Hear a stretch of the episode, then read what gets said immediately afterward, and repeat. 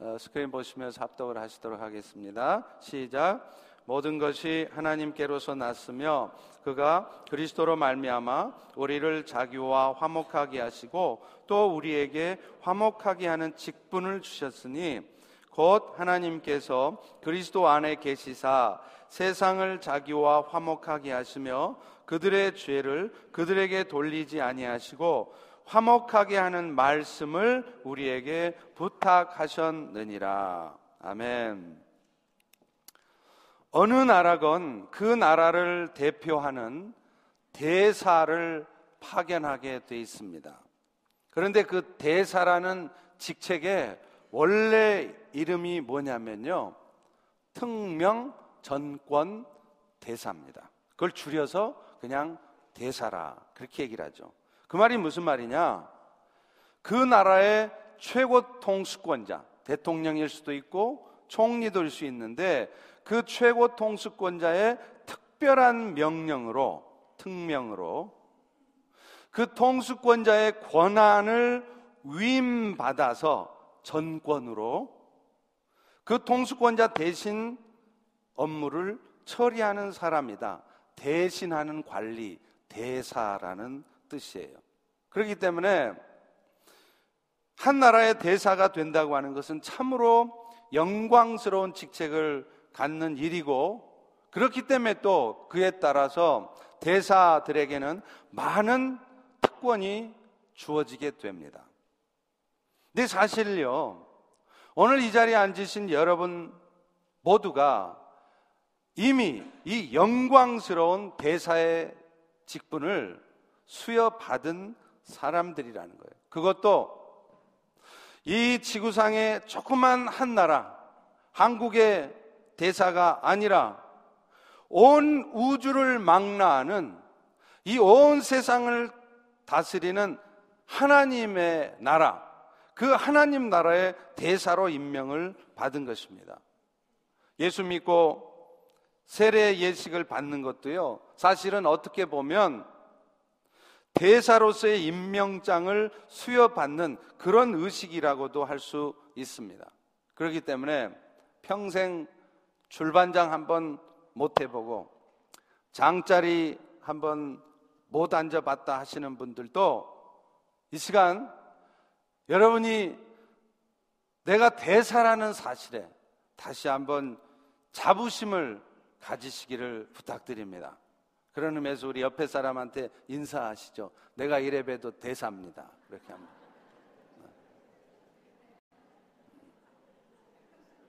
별로 감동이 없으시군요, 뭐. 오늘 본문에 보면 우리가 이런 직분을 받은 자라는 것을 말씀하고 있어요.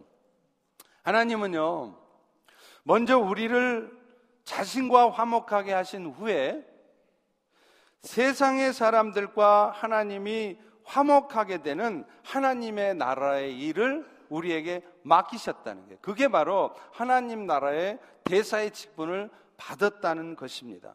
오늘 본문 18절을 다시 한번 읽어보겠습니다. 시작. 모든 것이 하나님께로서 났나니 그가 그리스도로 말미암아 우리를 자기와 화목하게 하시고 또 우리에게 화목하게 하는 직분을 주셨으니 하나님은 이 일을 위해서요. 먼저는 우리가 하나님과 화목되게 하셨어요. 하나님을 떠나 있던 우리들은 원래는 하나님과 원수된 관계였습니다. 여기서 원수된 관계였다는 말은 이전에 우리가 하나님을 알기 전에는 하나님이 우리 알기를 아주 왼수로 알고 아주 눈에다 불을 켜고 우리를 잡아 죽이려고 달려드는 그런 관계였다는 말이 아닙니다. 애초에 하나님이 우리를 지으실 때는 하나님의 생명을 우리에게 나누어 주셨어요. 그런데 사람들은요, 그런 우리의 생명의 주인 되신 하나님을 알아보지 못하고 그분을 떠나 살게 됨으로 말미암아서 그런 하나님과 우리의 관계가 영적으로 단절된 관계가 되었다는 것입니다. 이게 바로 원수 되었다는 말의 의미예요. 여러분 우리가 죄라는 말을 많이 하는데요. 죄라는 것도 도둑질하고 간음하고 사기치고 사람 죽이고 그게 죄가 아니에요. 사실은 그런 모습으로 나타나는 것이지만 죄의 본질이 뭐냐면 우리의 주인 대신 하나님을 떠나 사는 것이 죄라는 겁니다. 그러니 내가 오늘 나라법 하나도 어기지 않고 도덕질 안 하고 간음 안 하고 살아도 여러분이 여러분의 생명의 주인 대신 하나님을 알지 못하고 하나님의 뜻을 따라 사는 것이 아니라 여전히 내 계획과 내 뜻과 내 고집대로 내 주장대로 인생을 살려 하시면 지금 여러분은 죄 짓고 있는 거예요. 죄인이라는 것입니다. 하나님과 단절되었다는 의미, 하나님과 우리가 원수되었다는 의미가 바로 그런 의미인 것입니다. 요즘도 한국에서 소통이라는 게 큰 화두가 되고 있잖아요. 사실 우리 육체도요, 피가 통하지 않으면 병이 나요. 제가, 제가 중국에 선교하면서 그 부항이라는 것을 한번 받아봤는데요. 제가 부항을 받으면서, 아, 이게, 이게, 이 생명의 원리가 피에 있구나 하는 걸 제가 깨달았습니다. 여러분, 암이 왜 생긴 줄 아세요? 피가 안 통하니까 생기는 거예요. 피는 생명인데 그 생명이 공급이 안 되니까 거기에 문제가 생기는 것입니다. 그래서 피를 통하게 해주면 암도 낫고 모든 게 다 낫는 거예요. 피가 생명이기 때문에 그런 것이죠. 근데 사실은요, 하나님과 우리의 관계도 그렇다는 겁니다. 소통이 안 되면 문제가 생겨요. 인간들이 세상에 살아가면서 겪는 모든 종류의 고통의 원인들도 결국은 뭐냐? 여러분이 실력이 없어서도 아니고, 여러분이 능력이 없어서도 아니고, 여러분이 열심히 인생 살지 않아서도 아니고, 사실은 이 모든 것이 하나님과 통하지 않고 있다는 거예요. 그러니까 하나님으로부터 그 생명력이 전달받지 못하니까 우리의 삶이 인생길이 제대로 풀리지도 않고 사는 게 힘든 것입니다. 그런데 오늘 우리가 참으로 감사할 수 있는 것은 오늘 이 자리에 앉은 우리들은 그리스도의 은혜로 말미암아서 하나님과 소통하는 자가 되었다는 거예요. 하나님과 단절되었던 관계가 예수 그리스도로 말미암아 회복되었다는 것입니다. 그래서 그 예수로 말미암아서 우리 사회에 맡겼던 담이 헐려지고 영적인 생명을 공급받을 수 있는 관이 하나님과 우리 사이에 연결이 되게 되었다는 거예요. 오늘 본문에도 모든 것이 하나님께로 난나니 그가 그리스도로 말미암아 우리를 자기와 화목하게 하시고라고 말씀하는 의미가 바로 그거예요. 하나님과 단절되었던 우리가 하나님과 소통할 수 있도록 하나님과 우리 사이가 관으로 연결되었다는 거예요. 그런데 그 관을 우리가 열심히 노력해서 하나님께 끼운 게 아니라 하나님께서 우리에게 일방적으로 그 관을 연결시켜 줬다는 거예요. 모든 것이 하나님께로부터 났나니 라는 말씀의 의미죠. 자, 그런데 문제는요. 하나님과 화목하게 되어져서 끊어졌던 관계가 다시 회복만 되면, 다시 말하면 관이 연결만 되면 그다음부터는 우리 인생의 모든 것이 순조롭게 술술술 풀리느냐 하면 그렇지 않다는 거예요. 사실 많은 그리스도인들이 예수 믿고 신앙생활을 하다가도요, 실망을 하게 되는 이유가 바로 여기 있습니다. 신앙생활을 시작할 때는 기대가 있어요. 이제 내가 예수 믿고 신앙생활만 잘하면 모든 게 다 잘 되어지고 죽을 병도 낫고 인생 문제도 해결되어지고 신분 문제도 해결되어지고 다 잘 될 줄 안다는 거죠. 그런데 그렇게 예상했는데 막상 신앙생활 해보면 살아보면 그렇게 되지를 않는 거예요. 그런데요, 여러분 사실 여러분의 삶에 이런저런 문제들이 나타나는 것은 여러분과 하나님 사이의 관이 연결되기는 했지만 그 관이 막혀 있기 때문에 그렇습니다. 마치 혈관 안에 불순물들이 쌓이면 마침내 동맥 경화가 되어서 그 혈관이 막히기도 하고 심지어는 그 혈관이 터져서 죽기도 하는 것과 같아요. 저도 작년에 이 심장이 막혀서 뚫었잖아요. 심장 혈관 안에 이런저런 불순물들이 많으니까 그 생명의 원천된 그 피가 흐르지를 못하는 거예요. 그러니 조금만 가도 픽 쓰러지고 어지럽고 아프고 숨차고 인생 사는 게 힘든 거예요. 여러분도 마찬가지예요. 지금 왜 여러분이 신앙생활이 힘들고 인생 사는 게 힘들다 소리가 나오느냐? 관은 연결되어 있는데 그 관 안에 너무 많은 불순물들이 있어요. 너무 많은 헛된 욕심들, 너무 많은 자기 생각, 이게 꽉 차 있으니까 그 은혜가 충분히 공급되지 못하니까 그런 거예요. 그런데 오늘 우리에게는 이 막혀 있는 관을 확 뚫어주는 뻥 뚫어가 있습니다. 그게 뭐냐면 바로 오늘 우리 모두에게 주신 하나님 우리에게 주신 직분, 그 사명을 확인하는 것입니다.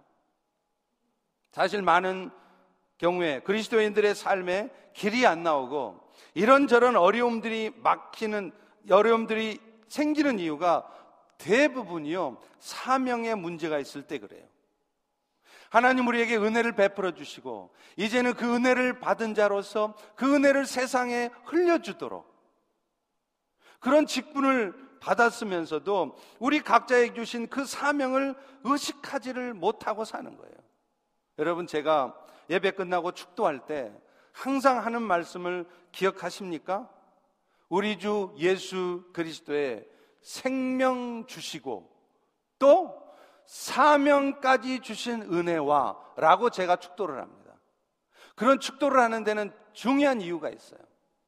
오늘 많은 그리스도인들은 하나님으로부터 생명의 은혜 받은 거, 그건 알고 감사해요. 근데 문제는 생명의 은혜만 알고 그 생명의 은혜로 사는 데만 집중하고 있지. 그 생명의 은혜 받은 자로 사명을 감당해야 된다는 사실은 모르는 거예요. 사명은 나 몰라라 하는 거예요. 예수 잘 믿고 하나님 주신 생명으로 행복하게 우리 식구만 잘 살면 되는 거예요. 그러니 그러니 하나님과 연결되었던 관이 막히는 겁니다. 여러분의 인생길이 문제가 터지는 거예요. 육신의 질병이 오기도 하고, 여러분의 비즈니스에 심각한 위기가 오기도 하고, 잘 풀려질 것 같은, 다 될 것 같은 신분 문제가 막판에 틀어지는 것입니다. 그게 막혀 있기 때문에 그렇다는 것이죠. 하나님은 우리에게 생명을 주신 후에 그 생명을 가지고 살아가되 이제는 그 생명을 세상에 전해야 되는 사명을 주셨어요. 오늘 본문도 그것을 분명히 말하고 있지 않습니까? 화목하게 하는 직분을 주셨으니 예수 믿고 나면 영생 얻고 나만 착하게 잘 살아가면 다 되는 게 아니라 이제는 우리가 먼저 받은 은혜를 세상에 여러분의 가족들의 여러분의 사업의 파트너에게 전해야 된다는 겁니다. 우리가 그랬듯이 하나님은 먼저 은혜의 관을 잊게 된 우리들을 통해 또 다른 사람들에게도 그 은혜의 관이 이어지기를 원하시는 것입니다. 그런데 이런 사명을 알지 못하고 살거나 알면서도 의도적으로 회피하면서 잊고 살거나 하면 여러분의 인생에 꼬이는 일이 터진다는 거예요. 그렇게 잘 푸던 일들이 한순간에 막히는 일이 생긴다는 것입니다. 그리고 마침내는 혈관이 터지고 죽음에 이르기도 하는 것이에요. 근데 안타까운 것은요, 우리는 우리의 삶의, 삶이 핀치에 몰리고요, 당장에 먹고 살 일이 중요하게 느껴지는 상황이 되면 이 모든 것을 너무나 쉽게 잊어먹고 산다는 거예요. 다윗도 그랬습니다. 사무엘상 21장에 보면 다윗이 사우랑에게 쫓기다가 노베 있는 제사장 아히멜렉에게 간 이야기가 나와요. 이 사무엘상 21장을 보면 사람이 쫓기는 상황이 되면 얼마나 연약한 모습을 보일 수밖에 없는가를 보여줘요. 제사장 아이멜렉이 갑자기 성소로 뛰어들어온 다윗을 보고 깜짝 놀라서 묻습니다. 어쩐 일이냐? 근데 다윗은요, 자신이 그곳에 온 이유를 분명히 얘기를 하지 않아요. 거짓말을 해요. 왜냐하면 혹시 제사장이 사울왕의 편이어서 자신을 죽일지도 모른다는 생각 때문이었습니다. 그래서 그는요, 자신이 지금 사울왕의 밀명을 받고 오는 길이어서 다른 사람들에게는 알리지 않고 이곳에 왔다라고 거짓말을 하는 거예요. 그러면서 뭘 하느냐면 배가 고프니까 이 성소 안에 먹을 것이 있으면 좀 달라고 하는 겁니다. 지금 다윗은요, 사명은 커녕 율법까지 범하는 것입니다. 왜냐하면 성소에 있는 떡은요, 제사장이 이스라엘의 열두 지파를 상징하는 의미에서 열두 조각의 떡을 성소에 드렸다가 그 떡은 오직 제사장만 먹게 되어 있습니다. 그런데 제사장만 먹을 수 있는 그 떡을 제사장도 아닌 것이 다윗이 자기에게 달라고 요청하는 것은 자기 스스로가 지금 율법을 범하는 거예요. 그런데 다윗이 그걸 모르냐? 뻔히 알고 있어요. 잘 알고 있어요. 그런데도 당장 배고프니까, 당장 먹고 살기 힘드니까, 당장 삶이 어려워지니까 하나님이 뭘 원하시는 줄을 뻔히 알면서도 불법을 행하고 사명은 커녕 자기의 욕심을 따라 그런 요구를 하는 거죠. 근데 참 이상한 일이 벌어집니다. 제사장 아이멜렉은요, 그 성소에 있는 거룩한 떡을 다윗과 그 다윗을 따랐던 소년들에게 내 줘요. 절대로 그럴 수 없습니다. 제사장만 먹게 돼 있는 떡을 다윗에게 줄 수가 없는데 줘요. 하나님이 그 제사장의 마음을 움직이시는 거예요. 또 하나의 우연이 있어요. 다윗이 급하게 오느라고 무기가 없었는데 도망치면서 성소 안에 들어와서는 그 제사장한테 이 성소 안에 혹시 칼이나 창과 같은 무기가 있느냐고 묻습니다. 여러분, 구할 때서 구해야 되죠. 지금 지극히 거룩한 성소에서 칼을 구하다니 이건 말이 안 되는 거예요. 지금 이런 상황들이 벌어지는 이유가 뭐냐? 다윗이 핀치에 몰려 있는 거예요. 인생 살기가 힘들고 어려움 가운데 처하니까 사명이고 뭐고 다 때려치고 지금 자기의 인생에 있어서 그 인생 문제 푸는 게 그게 제일 우선인 거예요. 근데 또 이상한 일이 벌어집니다. 제사장이 마침 다윗이 그 골리앗과 싸울 때 취해 놓았던 그 골리앗의 칼을 보자기에 싸서 보관하고 있었다는 거죠. 참 우연도 기가 막힌 우연 아닙니까? 그런데 이 모든 일이 우연 같지만 사실은 하나님이 하신 일이에요. 왜냐하면 사명을 떠나서 인생의 위기에 처하니까 사명을 떠나서 정신없이 살아가는 그 다윗으로 하여금 다시 한번 사명감을 일깨워 주기 위해서 하나님이 하신 일인 것입니다. 다윗은요, 자신이 지금 들고 있는 이 골리앗의 칼이 바로 블레셋 사람들이 이스라엘을 치던 칼이라는 것을 알고 있습니다. 그래서 그 다윗은 그 칼을 보는 즉시 자기의 사명을 다시 일깨운 것이에요. 자기가 지금 싸워야 될 대상은 사울왕이 아니라 블레셋 사람이라는 것을 깨달았고 자기의 사명은 이제 이스라엘 백성들로 하여금 블레셋 과의 싸움에서 이기게 하는 그거라는 사실을 깨달은 것입니다. 사랑하는 성도 여러분, 오늘 우리가 삶의 문제로 힘들지라도 여러분이 그 인생의 문제에 빠져 있으면 안 돼요. 다시금 하나님을 붙드셔야 돼요. 어찌하든지 하나님은 우리 편이십니다. 그리고 그 일들을 통해서 하나님이 반드시 역사하실 것이라는 거예요. 그것을 우리가 알고 확인한다면 오늘 우리가 해야 될 일은 그 하나님의 도우심을 통해서 오늘 또 내 삶의 형편이 어떤 상황일지라도 세상 가운데 내 주변의 사람들 가운데 그리스도의 사랑을 전하고 그것으로 말미암아 그들의 영혼이 구원되어지는 이 사명 감당하는 일에 동참하는 일이라는 것입니다. 사명감을 새롭게 하는 일이에요. 오늘 여러분 인생에 어떤 문제가 있든지 그 문제를 해결하려고 여러분의 지식과 경험을 다 동원해서 아무리 인생의 문제를 풀려고 해도 어쩌면 해결되지 않을 수 있습니다. 왜냐하면 그 문제의 원인이 바로 여러분이 하나님이 주신 사명을 따라 살지 않는 가운데 벌어진 일일 수 있기 때문에 그래요. 사명 붙들고 사는 사람에게 죽음은 없습니다. 죽을 병에 걸려도요, 이 땅에 남아서 사명 감당해야 될 사람은 하나님은 기가 막힌 방법을 통해서 그 병도 낫게 하세요. 사명 붙들고 사는 사람에게는 좌절이란 있을 수 없는 것입니다. 오늘 우리 인생의 문제는 여러분이 실력이 없어서도 아니고 여러분의 준비가 부족해서도 아니고 사실은 하나님이 우리 각자에 주신 그 사명을 잊어먹고 그 사명을 따라 살지 않는 가운데 생기는 문제라는 것입니다. 그렇다면 하나님 우리에게 주신 그 사명을 어떤 방법으로 우리는 구체적으로 감당할 수 있을까요? 대답은 간단해요. 우리가 하나님께 받은 사랑을 세상 가운데서 나타내고 실천하고 살면 돼요. 그것이 바로 복음을 증거하는 것이고 그것이 바로 우리에게 주신 직분을 감당하는 것입니다. 우리 그리스도인에게 있어서는요, 사랑의 섬김은 선택이 아니라 명령이에요. 사랑해 줄 만한 사람에게는 사랑하고 저런 놈은 사랑받을 자격이 없다고 사랑 안 해줘도 되는 게 아니라 사랑받을 자격이 있든지 없든지 내가 받은 그 놀라운 사랑과 은혜를 기억하면서 사랑을 베풀어 주는 것, 섬겨 주는 것, 이것이 하나님이 우리에게 주신 사명이고 주님이 우리에게 준 명령입니다.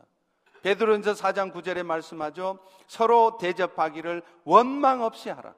서로 대접해야 되는데 complain 하면서 하지 말라는 거예요. 내가 굳이 저따위 인간을 잘 대해줘야 됩니까? 대해주라는 거예요. 그게 명령이에요. 그게 바로 여러분이 사명 감당하고 사는 것입니다. 예수님께서 마태복음 25장 40절에 이렇게 말씀해요. 지극히 작은 자 하나에게 한 것이 곧 나에게 한 것이니라. 비록 보잘 것 없어 보이는 사람일지라도요, 함부로 대하지 않고 사랑과 친절로 섬겨주는 것, 그것을 주님께서는 곧 당신에게 한 것이라고 간주한다는 것입니다. 여러분, 주님은 여러분에게 뭐 대단한 것을 기대하지 않습니다. 여러분이 비즈니스 잘해서 돈 엄청나게 벌어가지고 그거 한몫에 하나님 앞에 헌금하고 그걸 기다리고 계시는 게 아니에요. 여러분이 비즈니스가 잘 되든 못 되든 여러분을 얼마나 힘들게 하고 어렵게 하는 사람들이 여러분 주변에 있건 없건 어떤 상황 속에서도 내가 하나님께 받은 사랑을 기억하면서 내가 먼저 사랑을 베푸는 것. 그것이 주님이 여러분에게 원하시는 거예요. 특별히 세상의 사람들은요, 믿는 자들이 어떻게 행동하는지를 보고 있습니다. 실망스럽거나 짜증스러울 때, 일이 계획대로 진행되지 않고 주연되었을 때, 이런 상황들에서 믿는 자들이 어떻게 행동하는지를 지켜봐요. 우리의 계획이 좌절되었을 때, 소망스럽지 않은 일이 발생했을 때, 우리는 쉽게 다른 사람에게 무례하게 행동하고 불손하게 행동합니다. 그러나 여러분, 우리가 그리스도인이라는 것은 바로 그럴 때 드러나는 것이에요. 여러분은 여러분을 실망시키는 사람에 대해서 관대하십니까? 아니면 비판적이십니까? 자신의 마음을 상하게 하는 사람에 대해서 여러분은 너그러우십니까? 아니면 화를 내고 계십니까? 여러분의 계획이 좌절되었을 때 다른 사람에게 무례하고 불순하게 행동하십니까? 아니면 인내하는 마음으로 여전히 공손한 태도를 보이십니까?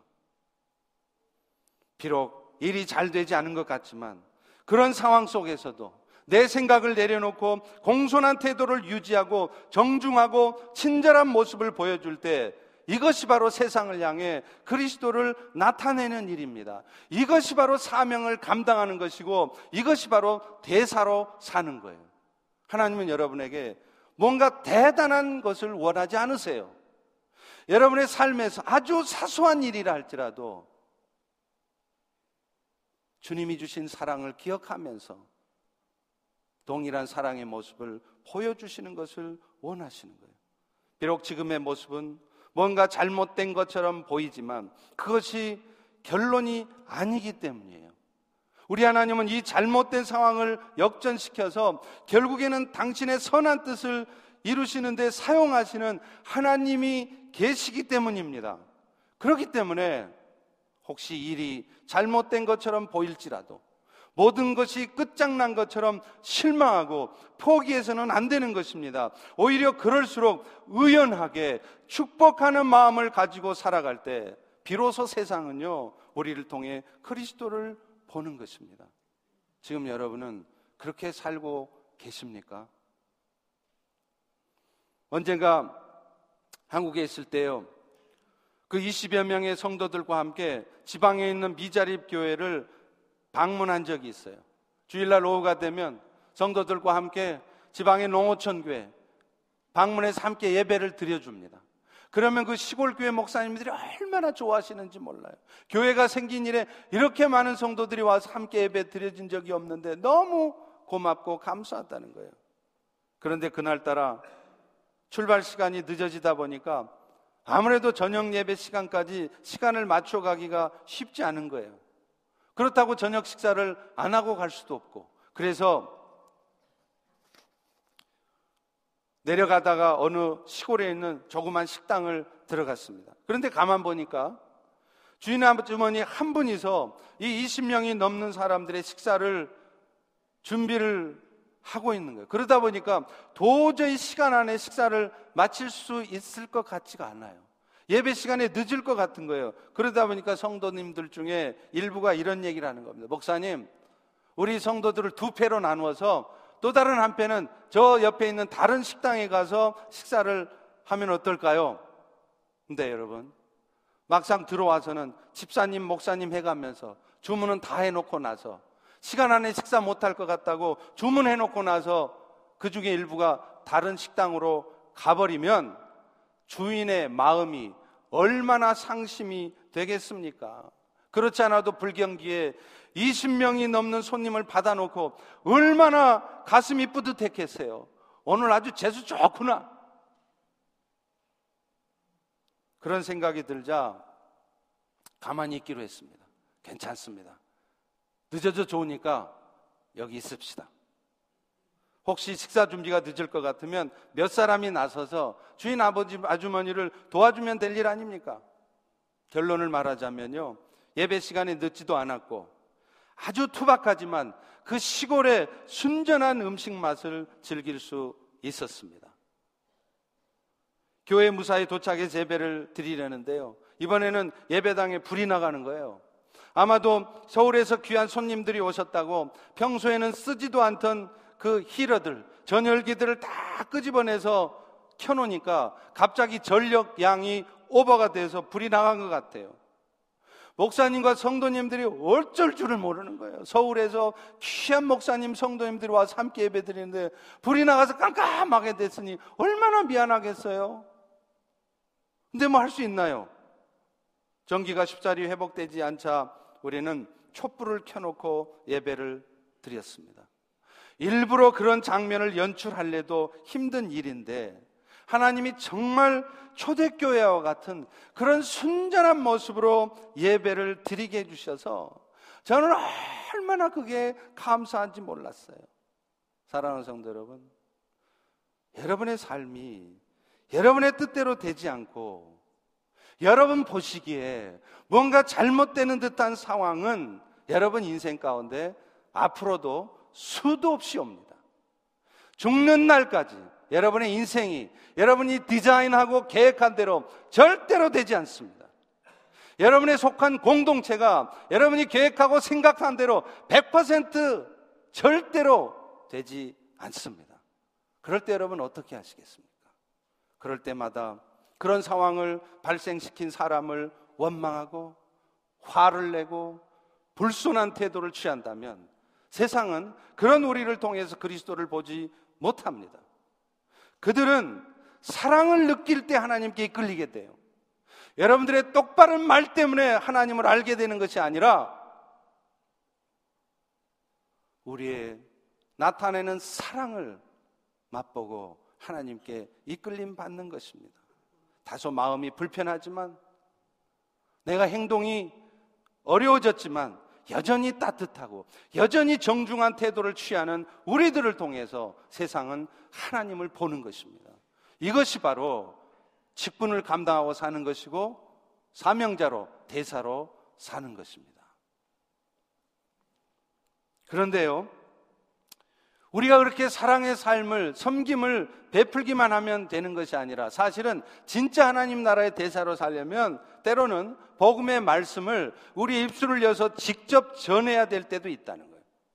왜냐하면 로마서 10장 13절 14절에 보면 이렇게 말씀합니다. 누구든지 주의 이름을 부르는 자는 구원을 받으리라. 그런데 그들이 믿지 않는 일을 어찌 부를 것이요 듣지도 못한 일을 어찌 부를 것이냐 전파하는 자가 없이 어찌 들을 것이냐 이 말씀을 해요. 그게 무슨 말씀이냐? 그리스도에 대한 말씀을 전해 들을 때 그들의 마음속에 믿음이 생기는데 그러려면 누군가가 이 복음을 전해야 된다는 것입니다. 여러분, 어떤 사람이 우연히 암이나 에이즈의 치료법을 발견했다고 하십시다. 근데 만약 수백만 명의 사람들이 그 병으로 죽어가고 있는데도 그 치료법을 비밀로 하고 있어요. 왜? 나만 하려고, 돈 벌려고. 그렇다면 그게 제정신입니까? 마찬가지로 우리들은 예수를 믿어서 영원한 생명을 얻은 자들입니다. 예수님으로 말미암아서 생명 얻는 길이 어떤 것인지를 잘 알고 있어요. 그런데도 이 소식을 아직 알지 못하고 있는 사람들에게 전하려고 하지 않는다면 우리는 너무나 이기적인 삶을 살고 있는 겁니다. 그야말로 우리에게 주신 사명을 감당하지 못하고 사는 직무유기예요. 제가 한국에서 목회할 때 그런 일이 있었습니다. 주일 오후에 어느 성도님이 갑작스럽게 당신의 부모님이 생명이 위독해져서 목사님이 제발 가셔서 복음을 좀 전해 주셨으면 좋겠다는 거예요. 제가 그렇지 않아도 그분에 대한 소식을 듣고 있었기 때문에 병세가 위중해졌다는 소식을 듣고 내가 언제 가서 꼭 한번 복음을 전해야 되겠구나 생각은 하고 있었습니다. 그런데 그날따라 주일 오후에 일정이 너무 꽉 차 있어서 많이 피곤했습니다. 그렇지만, 그렇지만 약속한 것이고 복음 전하는 일이기 때문에 제가 피곤한 몸을 이끌고 운전해서 갔어요. 근데 요양원이 멀리 있어서 가다 보니까 너무 피곤하고 힘든 거예요. 그래서 그 성도님께 전화를 해서 성도님, 제가 가야 마땅한데 지금 제가 너무 피곤하고 지쳐 있어서 혹시 다른 날 가면 안 될까요? 그랬더니 그 성도님이 그렇게 하라는 거예요. 사실 그렇죠. 마음은 조급해도 목사님이 피곤해서 못 가겠다는데 거기다 대고 뭐라 그러겠어요. 근데 문제는요, 바로 그날 저녁에 그분이 돌아가셨다는 거예요. 제가 그 소식을 듣고 얼마나 가슴을 쳤는지 모릅니다. 물론 어차피 구원받지 못할 영혼이어서 그랬을 수도 있겠죠. 그러나 하나님이 주시는 그 생명을 건질 수 있는 기회를 내가 육신이 피곤하다는 핑계로 놓친 것 같아서 얼마나 마음이 아팠는지 몰라요. 그 교훈이 지금까지 제 사역을 하는 내내 교훈으로 남아 있습니다. 마치 쉰들러 리스트라는 영화에서 마지막에 그 쉰들러가 고백을 하잖아요. 내가 이 금반지인지 금벤지를 빼어서 그들에게 주었다면 또 몇 명의 유태인들을 구할 수 있었을 텐데 하면서 통곡을 하지 않습니까? 제 심정이 바로 그런 심정이었어요. 저 역시도 바쁜 목회 일정을 쫓아가다 보면요. 정말 쉬고 싶을 때가 있습니다. 근데 사정이 그렇지를 못해요. 하다못해 월요일에도 신방을 해야 될 때도 있고요. 밤늦게까지 모입니다 뭐다 해서 피곤하고 보내도 그 다음날 새벽에 일찍 일어나서 새벽 기도회를 인도해야 될 때도 있습니다. 그러다 보니 정말 쉬고 싶고 정말 자고 싶을 때도 있습니다. 그런데 그럴 때마다요. 내가 전하는 이 말씀 한마디 때문에 그 사람의 인생이 바뀔 수 있고, 내가 가는 이 발걸음 때문에 누군가가 위로를 받고 영원한 생명을 얻을 수도 있다는 것을 생각하면 절대로, 절대로 그냥 말 수가 없습니다. 내가 피곤해도, 피곤해서 졸다가 운전하다 교통사고가 나서 죽을지언정 그 것을 포기할 수 없는 거예요. 제가 한국에서 남한산성에 하이킹을 간 일이 있었습니다. 사람들이 다니는 등산로를 비껴놔서 서 있는 나무 한 그루에 빨간색 리본이 달려 있더라고요. 근데 거기 리본에 보니까 산불 조심 이런 리본이 달려 있어요. 뭐 그 근처 송파구든지 아니면 하남시든지 어느 관청에서 달았나 보다 하고 무심코 지나가려고 하는데 그 옆에 산불 조심이라는 리본 반대편에 옆에 또 가, 옆에 있는 리본에 그 리본을 붙인 기관 이름이 쓰여 있어요. 근데 그 기관 이름이 눈에 띄었습니다. 근데 그 기관은 그 산불 조심이라는 리본을 붙인 기관은 송파구나 하남시 같은 관청이 아니라 길동 나이트클럽이었어요. 그러니 산불 날 것이 염려돼서 붙인 것이 아니라 나이트클럽 홍보하려고 붙여놓은 곳이 뻔하지 않습니까? 그런데요, 그 리본을 보면서 생각되는 게 하나 있었습니다. 그 나이트클럽 리본을 붙이려고 영업부장 이하, 그 졸개들, 어깨들이 밤새도록 술 퍼먹고 그 다음날 피곤할 텐데도 그 잠을 깨고 일어나서 그 산에까지 올라왔다는 거 아닙니까? 그 산길을 다니면서 이번 다 붙여놨다는 거 아니에요? 여러분, 세상에 하룻밤 즐거움을 위해서 일하는 사람들도 그렇게 열심을 내는데요. 하물며 영원한 생명을 위해서 일하는 우리들이 그런 정도의 열심을 내지 않고 살아서야 되겠느냐 이 말이에요. 지금 오늘 여러분들은 지금 어떻게 살고 계십니까? 여러분만 잘 살면 돼요? 여러분만 예수 잘 믿고 내 자식 새끼 잘 가르치고 인생 행복하게 사시면 됩니까? 수많은 사람들이 영원한 지옥을 가고 있는데요. 심지어 여러분의 사랑하는 엄마, 여러분의 동생이, 누나가 지금 지옥으로 가고 있는데 여러분만 이 미국 땅에 와서 행복하게 잘 살면 그걸로 끝입니까? 사실 우리가 전도를 잘하지 않는 이유는 여러 가지 이유가 있습니다. 시간도 시간이지만 전도지 한 장 전하는 것 자체가 부끄럽기 때문이기도 할 거예요. 저도 사실 목사지만 길거리 나가서 전도지 나눠주고 복음 전하려면 진짜 부끄러울 때가 있어요. 그리고 어떤 때는요, 꼭 그렇게 하는 게 효과적인 전도 방법인가 하는 생각도 듭니다. 그래서 지하철이나 메트로 같은 데서 예수 천당 불신 지옥 뭐 이렇게 외치면서 다니는 사람들 보면 꼭 저렇게 해야 되나? 전도를 꼭 저런 식으로 해야 돼?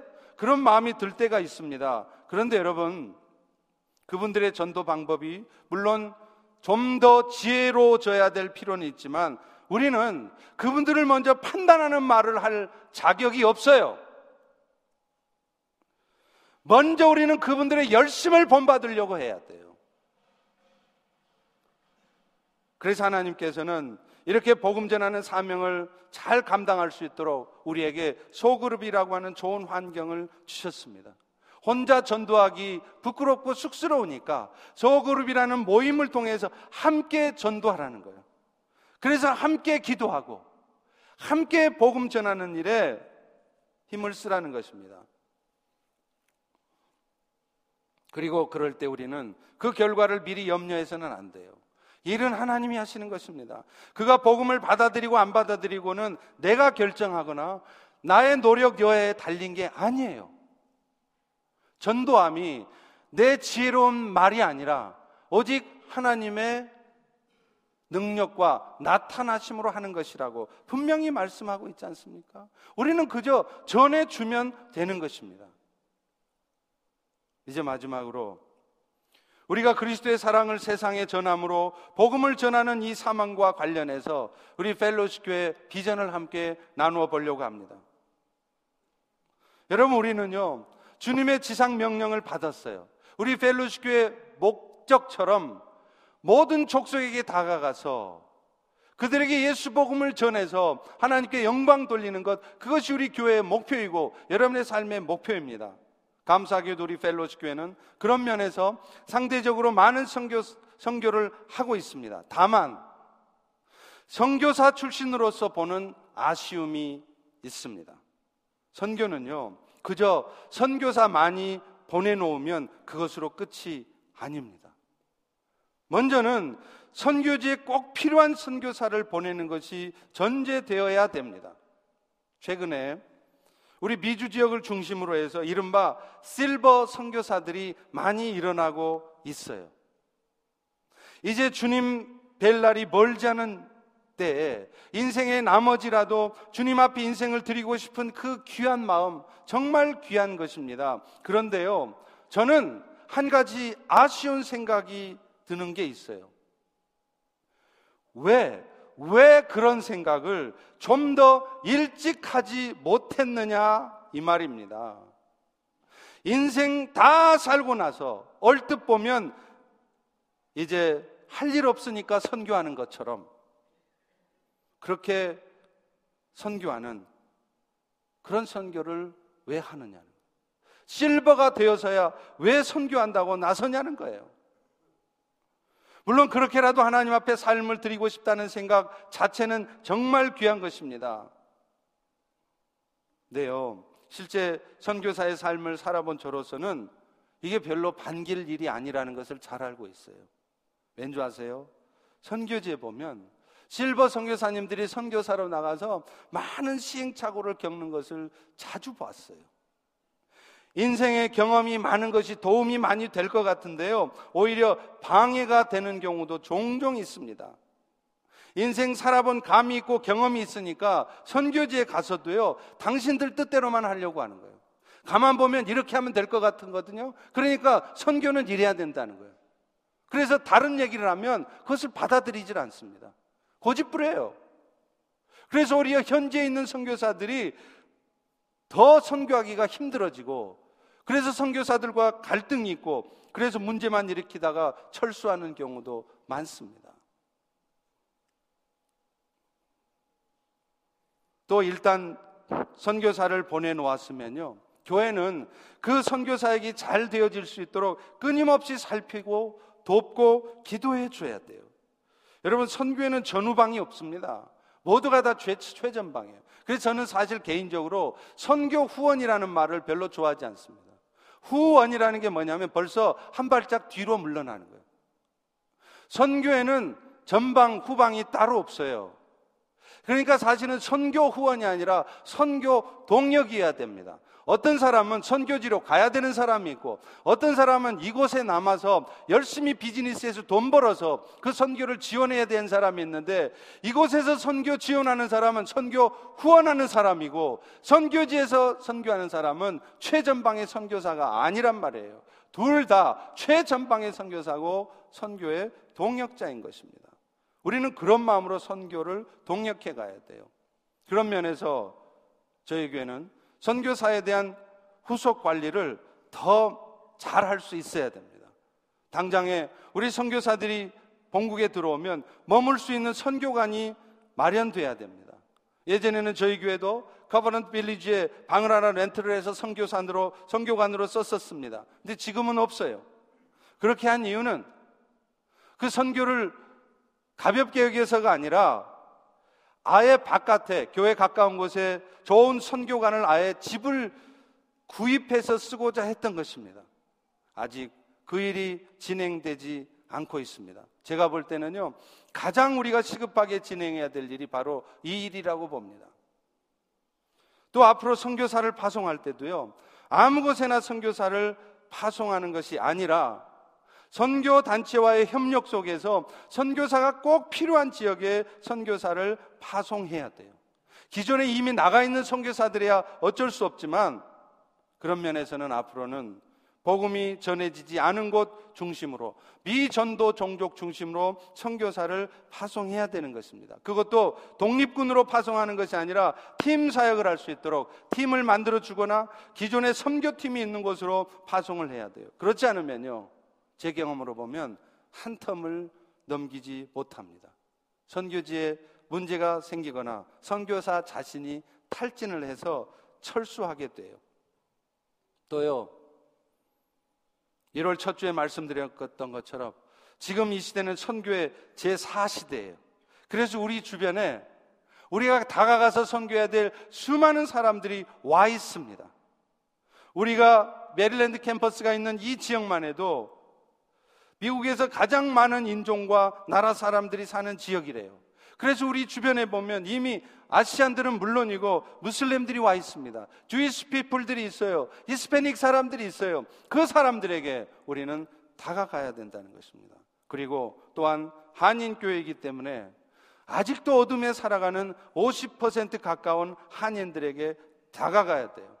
여러분, 이제요, 우리 한인교회들은 80년대, 90년대 막 급격한 성장을 하던 그런 성장은 이제 더 이상 한인교회는 없습니다.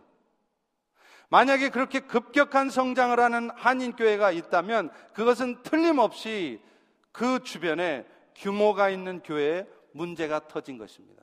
그거 외에는 이제는 한인교회 급격한 성장은 절대로 일어날 수 없어요.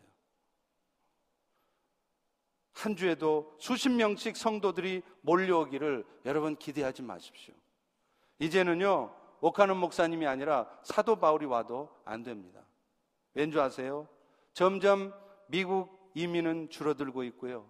이곳에서 나서 자란 사람들은 점점 미국 교회로 가고 있습니다. 또한 기존 교인들도 이제는 너무 지쳐 있어요. 그래서 점점 교회를 멀리 합니다. 어떻게 하면 교회 가까이 이사 올까가 아니라 어떻게 하면 교회에서 멀어질까 궁리하는 거예요. 그런데다가 점점 신앙심마저 잃어가는 교인들이 서로 갈등하다가 교회가 깨지고 분열하는 경우가 비일비재하다는 거예요. 안타깝게도요. 앞으로도 이런 일은 더 일어났으면 일어났지 덜 일어나지는 않을 것입니다. 그렇기 때문에 오늘 우리는 깨어서 기도해야 돼요. 지난 주일 저녁 이 워싱턴 지역의 수십 개 교회들의 기도하는 사람들이 워싱턴 중앙 장로교에 모여 함께 기도했습니다. 여러분 그 기도에 가보셨습니까? 저는 앞으로 이런 일이 계속 진행돼야 된다고 생각해요. 왜냐하면 그래야 그래야 이 지역의 교회들이 더 이상 사탄의 밥이 되지 않는 거예요. 그리고 그렇기 때문에 우리는 근본적으로 더 열심히 복음을 전해야 됩니다. 매년 우리가 새생명 축제를 하지 않습니까? 새생명 축제를 하는 이유가 뭘까요? 새생명 축제 하면 수십 명, 막 수백 명씩 교회로 오고 영혼 구원 때 구원이 되기 때문입니까? 아닙니다. 설사 그렇게 해봐야 단 한두 명의 영혼이 구원될까 말까 해도 우리는 그 일을 지속해서 해야 됩니다. 왜 그렇습니까? 그렇게라도 하지 않으면요, 우리는 복음 전하는 사명은 까마득히 잊어먹은 채로 살아갈 것이기 때문에 그렇습니다. 그래서 세상 영혼에 관심을 갖고 사는 것이 아니라 세상 사는 일에만 관심을 갖고 살 것이기 때문에 그렇습니다. 교회 바깥에 사는 세상의 사람들에게 복음 전하는 일에 진력하는 것이 아니라 교회 안에 있는 문제 때문에 진을 빼고 살아갈 것이 뻔하기 때문에 그렇습니다. 사랑하는 성도 여러분, 오늘 우리 모두는 복음 전하는 사명을 가지고 세상을 살아야 돼요. 직장에서의 성공, 비즈니스의 성취, 중요한 일이죠. 그러나 그것이 가장 중요한 일일 수는 없습니다. 그것은요, 우리가 오히려 세상에서 그리스도를 증거하는 자로 살아가고자 할 때 하나님이 알아서 챙겨주는 것이에요. 오늘 우리가 이 세상에 살아가는 이유가 있다면 그것은 하나님 나라의 대사로서의 사명을 감당하는 것입니다. 그리고 그렇게 살아가다 보면 여러분의 삶에 필요한 것들, 그것이 영주권이든, 그것이 재정이든, 그것이 건강이든 주님께서 챙겨 주실 것입니다. 이런 믿음 가운데 생명 주신 은혜 감사하며 사명 감당하는 인생들로 살아가시기를 주의 이름으로 축원합니다. 우리 다 일어나셔서 같이 찬양하고 기도하고 예배를 마치도록 하겠습니다. 모든 열방 주볼 때까지